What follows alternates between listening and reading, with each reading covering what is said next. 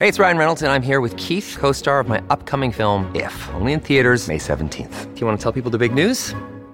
All right, I'll do it. Sign up now and you'll get unlimited for $15 a month in six months of Paramount Plus Essential Plan on us. Mintmobile.com slash switch. Upfront payment of $45 equivalent to $15 per month. Unlimited over 40 gigabytes per month. Face lower speeds. Videos at 480p. Active Mint customers by 531.24 get six months of Paramount Plus Essential Plan. Auto renews after six months. Offer ends May 31st, 2024. Separate Paramount Plus registration required. Terms and conditions apply if rated PG. Mom deserves the best, and there's no better place to shop for Mother's Day than Whole Foods Market. They're your destination for unbeatable savings. From premium gifts to show-stopping flowers and irresistible desserts. Start by saving 33% with Prime on all body care and candles. Then get a 15-stem bunch of tulips for just $9.99 each with Prime. Round out Mom's menu with festive rosé, irresistible berry chantilly cake, and more special treats. Come celebrate Mother's Day at Whole Foods Market. Welcome to the New Books Network. You're listening to New Books in Geography, a podcast channel on the New Books Network. I'm your host for today, Stentor Danielson, from the Department of Geography, Geology, and the Environment at Slippery Rock University. Today, I'll be talking to Masaya Llavaneras Blanco, editor of Corporate Capture of Development Public Private Partnerships, Women's Human Rights, and Global Resistance, published this year by Bloomsbury. Dr. Llavaneras Blanco, welcome to the show. Thank you so much for having me. To start off, why don't you tell our listeners a bit about your background and how you came to write this book? All right. So, uh, I am a professor of uh, assistant professor of development studies at Huron University College at Western University in Canada. And I'm also part of DAWN, which is Development Alternatives with Women for a New Era, um, which is a feminist network of researchers and activists from the global south. Uh, and with Dawn, we've been we have been working for a long time in issues pertaining uh, to you know uh, finance uh, for development, uh, feminist economics, uh, and that line of thinking from a southern feminist lens. So I get to be part of this of this project, which produced corporate capture of development as part of a collective of researchers and activists are concerned with the growing uh, corporate influence in how development and public policy is being thought and applied.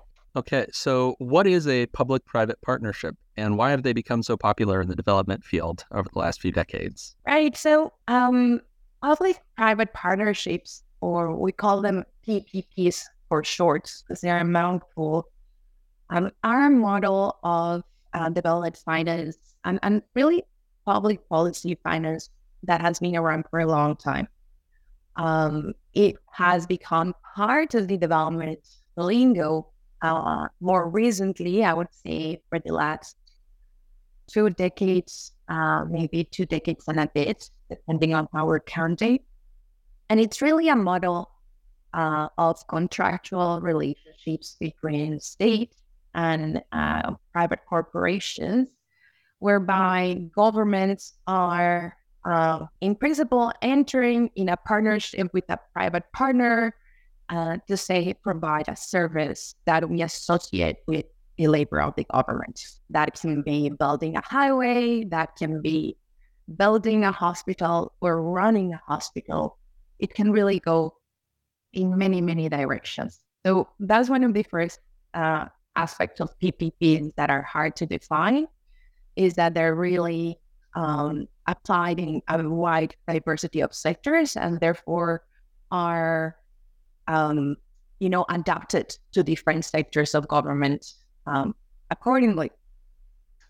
What is interesting to us is that um, PPPs um, are being proposed forced, forcefully or let's say enthusiastically by major development actors like World Bank as a solution uh, for public service provision in the global south, uh, whereby the, the main argument here is that in most cases, state and governments are incapable or unable to provide um, good services, and therefore it is uh, more logical to rely on the private sector to provide this service. Um, there are some issues that are already problematic in this logic. One of them, the assumption that there is uh, a lack of capability in um, the public sector in the global south. Just for starters, the global south is in the large area. Uh, it includes very diverse um, countries and very different institutional capacity. Um, but also the assumption that there is no institutional capability installed to provide services also goes for the institutional capability required to say negotiate contracts with private corporations and that will provide public services. And what we find is that states and the governments are often often ill-equipped to properly negotiate the terms of these contracts with corporations that are really like every corporation um, more concerned with profit uh, provision. You know, the, the logic of, of the private sector is to produce profit. Um, and that's how they come into uh, these negotiations. So when you say, for example, a government, it can be a municipal government, wants to enter into a public-private partnership or water provision, um, you do not necessarily expect this the government to be expecting to make a profit out of this, but to provide a service that is self-sustaining.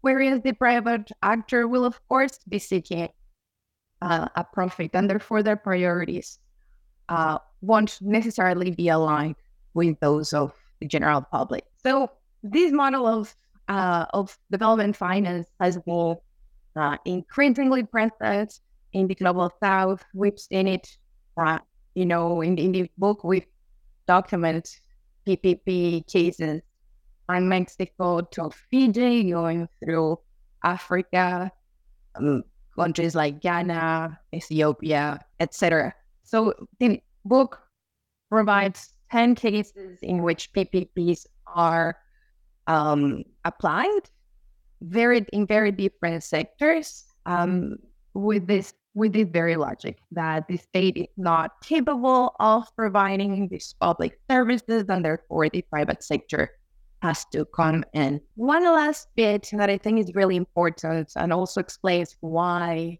PPPs sort of became fashionable is that for the past 14 years, we've seen um, shrinking of the public sector. Uh, we enter into what we, we talk about or we describe as the, the era of austerity.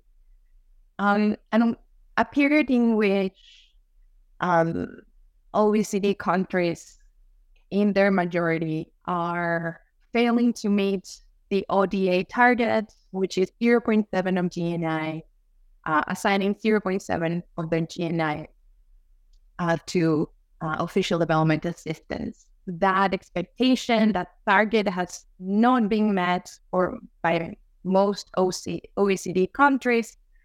And the logic again is there is no money for, for public development finance. We need to create private alternatives, and therefore we bring in uh, these corporate actors. All right. So rather than go kind of one by one through those 10 case studies, I want to just ask about some themes that cut across multiple chapters and you can, you know, bring up different of the cases, you know, that might illustrate some of the um, the points. So first I want to ask about gender. So, what have the implications of PPPs been for gender inequality? Well, thanks for asking that. Um, one of the main concerns we had when we got into this project is that there is growing literature and interest uh, in the issue of PPPs, but there is really scarce documentation about the gender implications of this development finance model. Uh, and that's what we wanted to tackle or to tackle sorry. Um, so one of the main concerns we we see across um, the different cases uh, that we documented is that there are hidden costs to PPPs. And when I'm talking about hidden costs, I'm talking about things like um, the human and financial resources that governments have to invest in so that they have some form of leverage when negotiating these these contracts. But also, I'm I'm thinking about hidden costs like those implicit in land leases that are provided from by the state to corporations for say 50 years, which reduce access to farming land. Um, that is, is documented, for example, in, in the case of Sierra Leone in, in the book. Um, and an even more hidden cost uh, is also the cost of social reproduction. So when services uh, that we expect to be public, like access to water, like access perhaps to health, uh, especially primary health, access to education, when those services are either partially or fully privatized, uh, or where access to those services is increasingly depending or, or depends increasingly on uh, paying a certain fee out of pocket, which is one of the main consequences of, of the PPP model. Uh, what we find is that, uh, of course, people who live in poverty access these services less, but the need for those services remain. Say, for example, needs for healthcare. Um, how are people covering for for their healthcare needs? Often, uh, this often implies that people continue to uh, have the needs and have to create unpaid uh, strategies to uh, have them covered, which often um, means increased unpaid labor. So one of the main concerns we, we have is that by reducing public provision, we're increasing uh, the unpaid care labor that is often something done by women and girls um, in, in the in, in these communities, specifically women and girls who live in poverty, whose labor days, uh, our labor loads rather, uh, are drastically increased when there is no access to water or when there is no access to um, healthcare. So that would be one of the main concerns for us. Another has to do with access to land. Um, access to land is also uh, a heavily gendered uh, issue, especially in, in farming communities, in rural communities, in, in the global global south. And we find that um, many of, uh, of, of, these development projects that um, depend on large uh, quantities of land that are uh, removed from public access and provided to uh, private corporations for very long-standing leases uh, start by affecting uh, subsistence farmers who tend again to be women and girls uh, who are at the center of, of social reproduction in these communities. And you mentioned healthcare in there. Could you say a little bit more about how PPPs have affected quality and access to healthcare, since that seems to be a, a major sector where uh, this approach is used? It is, in fact, a major sector um, and, and it's one where we are paying specific attention. Uh, many of the chapters uh, touch on the sector, places like Peru, um, Fiji, Kenya, Zimbabwe, um, India uh, are all countries in which we documented the implementation of PPPs in the health sector. Um, perhaps the most um, striking case of, of this uh, for me was the case of Chhattisgarh, Chhattisgarh state in India, where um, the health insurance for people living in poverty uh, is one of the largest. Think about how large um, India is, how large its population is. Um, uh, the, the insurance or the public health insurance in that state is, is perhaps one of the largest uh, uh, models applied to, to any insurance system.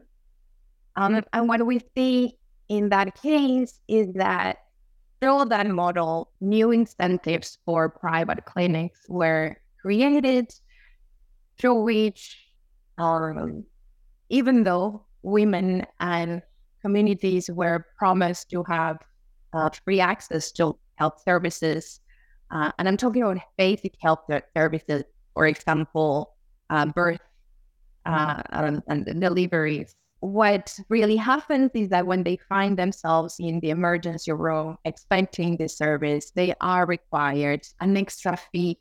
Uh, there, there are always extra services that are added to the basic uh, service that they are requiring, and they're often rejected care. Uh, and if not rejected care, we find that they often were stranded uh, in the health centers, in the clinics, in the hospitals, and they were unable to leave uh, or to even receive care while uh, being stranded in the hospital until their families provided for the fee. This has resulted in deaths, uh, many of them uh, documented again in, in the chapter. Um, uh, I'm, I'm trying to, to remember my colleague names uh, so that I, I earlier referred to her work. This is the work by Sulakshana Nandi. Um, our main concern in that context is that access to reproductive health services, for example, is, is being denied it's, and is costing specifically the lives of women who live in poverty, but also racialized groups that are um, having extra layers of uh, obstacles to access to access service.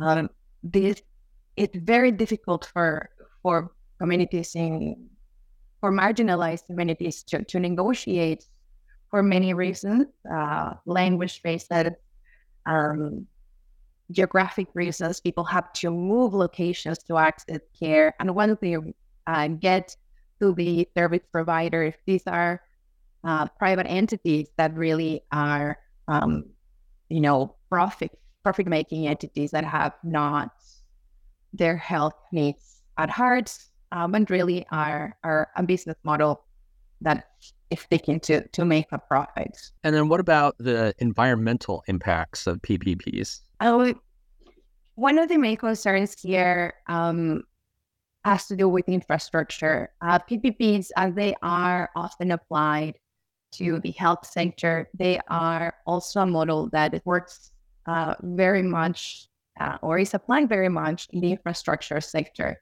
So I'm thinking about highways. I'm also thinking about uh, train systems, about energy production. And these are all policies uh, that require large um, extent of land. Um, in many cases, what is happening in terms of uh, land concentration is that we're finding monocropping being one of the main uh, characteristics uh, of these um, of these models, and also the forced relocation of uh, rural communities and um, stewards of the land in many of these contexts. So we find that food production is being deteriorated, and therefore uh, living standards are being deteriorated, but also the quality of the soil is being affected uh, through uh, these models that are uh, profoundly extractive in nature and often quite inefficient. Uh, what comes to mind again is the case of Sierra Leone, uh, which is a, a biofuel project whereby many communities were displaced, access to land was uh, heavily affected. Um, it changed livelihood um, for the worse, but all of this was in exchange for, for the idea of accessing electricity, which again was not quite the result. Uh, the, the, the performance of the policy has been rather poor. Um, electricity and energy access um, has been very limited, but livelihoods were uh, heavily affected. And each of your chapters has a section on resistance to the PPPs. So, what are some of the tactics that people have used to resist the implementation of these PPPs, and how successful have they been? Well, that's a, that's perhaps my favorite part of this project is, is seeing how people deal with adversity um, and what are the strategies that work uh, for them.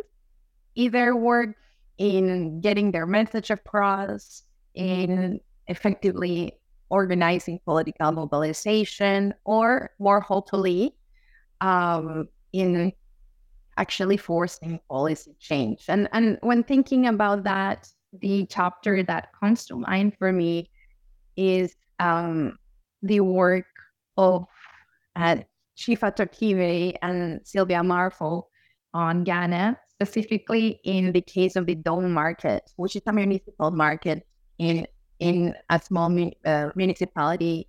Um, the PPP model in that case was very different from the ones that we have talked up until now because it was applied at the very local level in what would be North America the equivalent of a farmer's market, uh, but but in, in the Ghanaian, Ghanaian version, um, where vendors are farmers that come with their own uh, produce uh, to sell and, and do so traditionally through uh, traditional systems of organizing that have uh, been working for decades. The PPP model in that case was um, told us this uh, strategy to first create income for the municipality for income generation, um, and also was selling this idea of modernizing everyday life.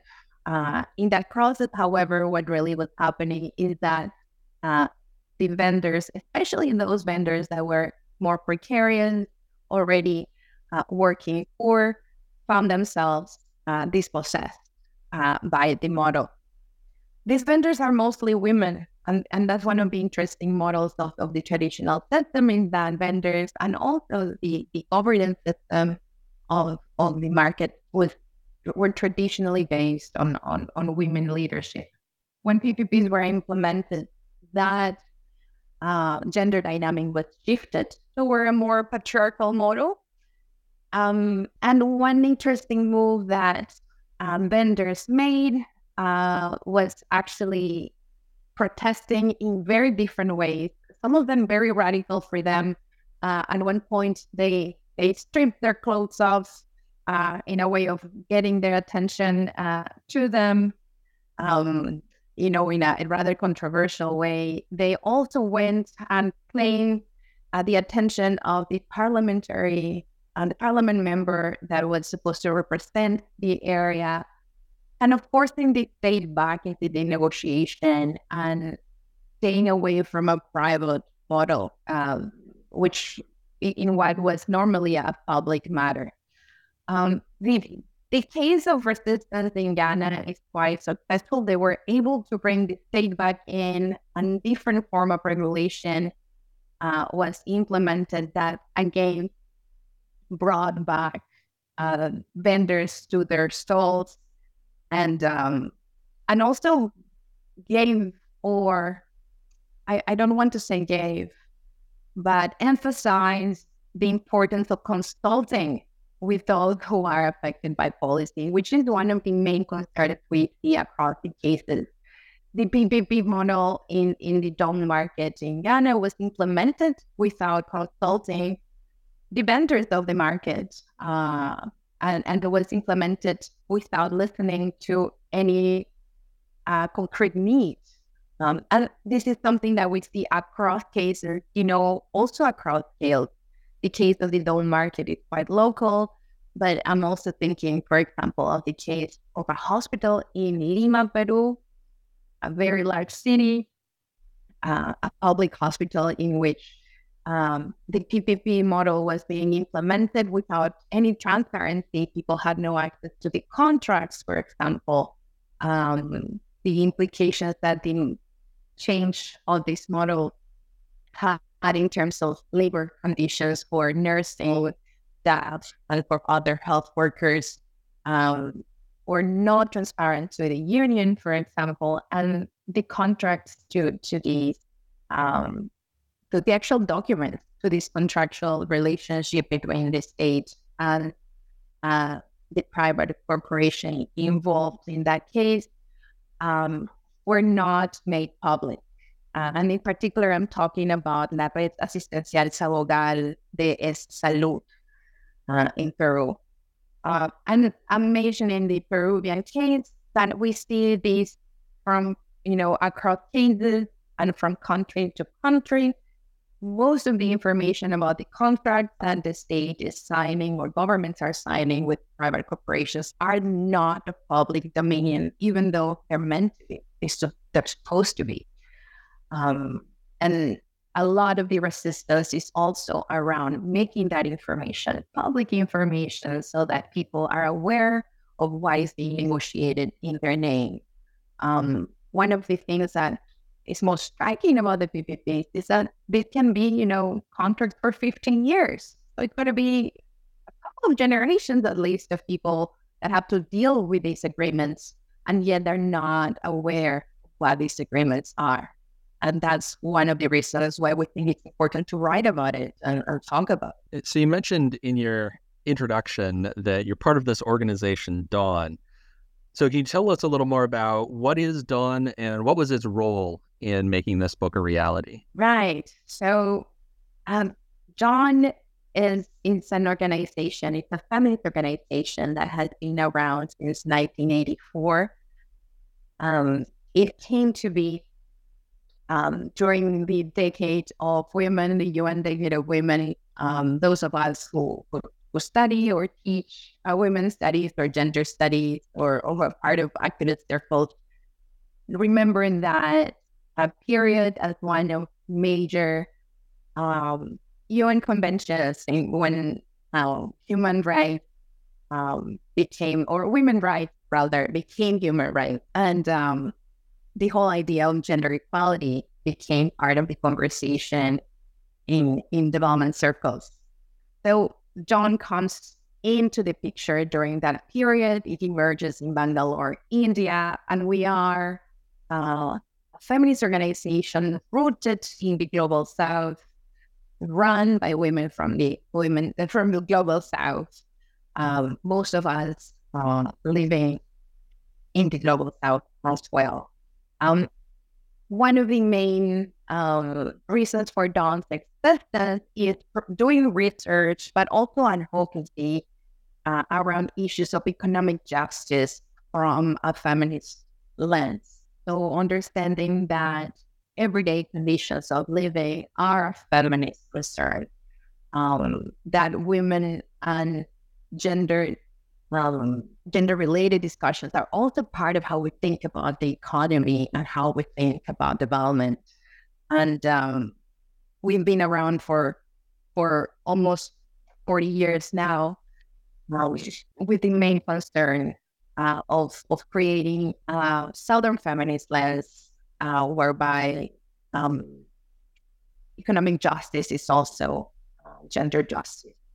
We also are uh, very much involved in, in issues of bodily autonomy and uh, sexual and reproductive rights and, and health, um, and have been part of, of large global campaigns like the Feminists for a People's Vaccine campaign, which has been active for the past few years in the context of COVID. Um, and a part of different advocacy spaces, both in the global south and also the global space. Okay, so I hope we've given our listeners a good idea of what's in the book, got them interested in it. Uh, I'll mention that it is available open access, so you know, no excuse not to go read it. Um, yes, that... we're very proud to have it um, as an open access book. And uh, sorry to interrupt, that's really important for us uh, because of the nature of, of Dawn's research. Um, our research it, it may to be part of public discussions.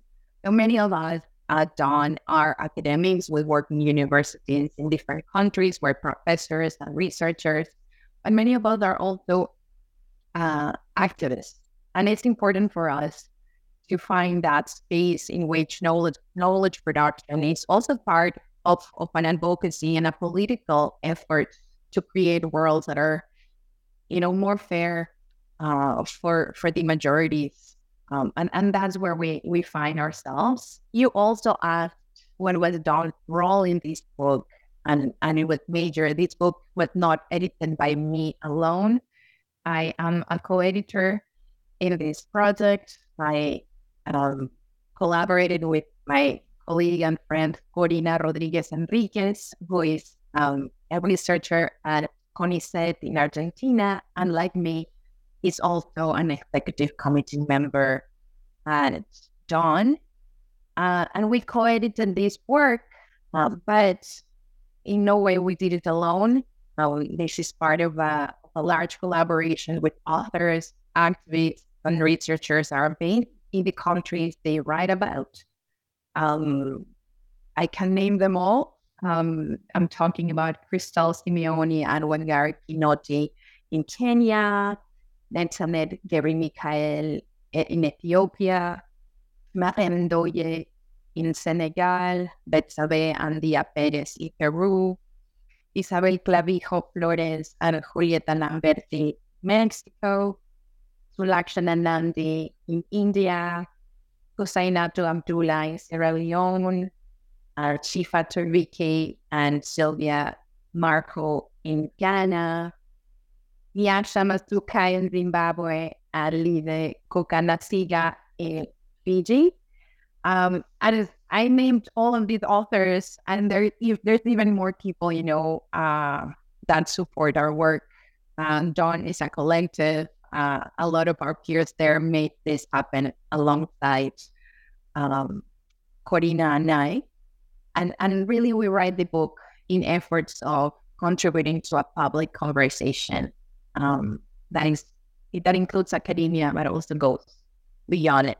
Okay, well, hopefully, being on the podcast here has contributed to the the public conversation a bit.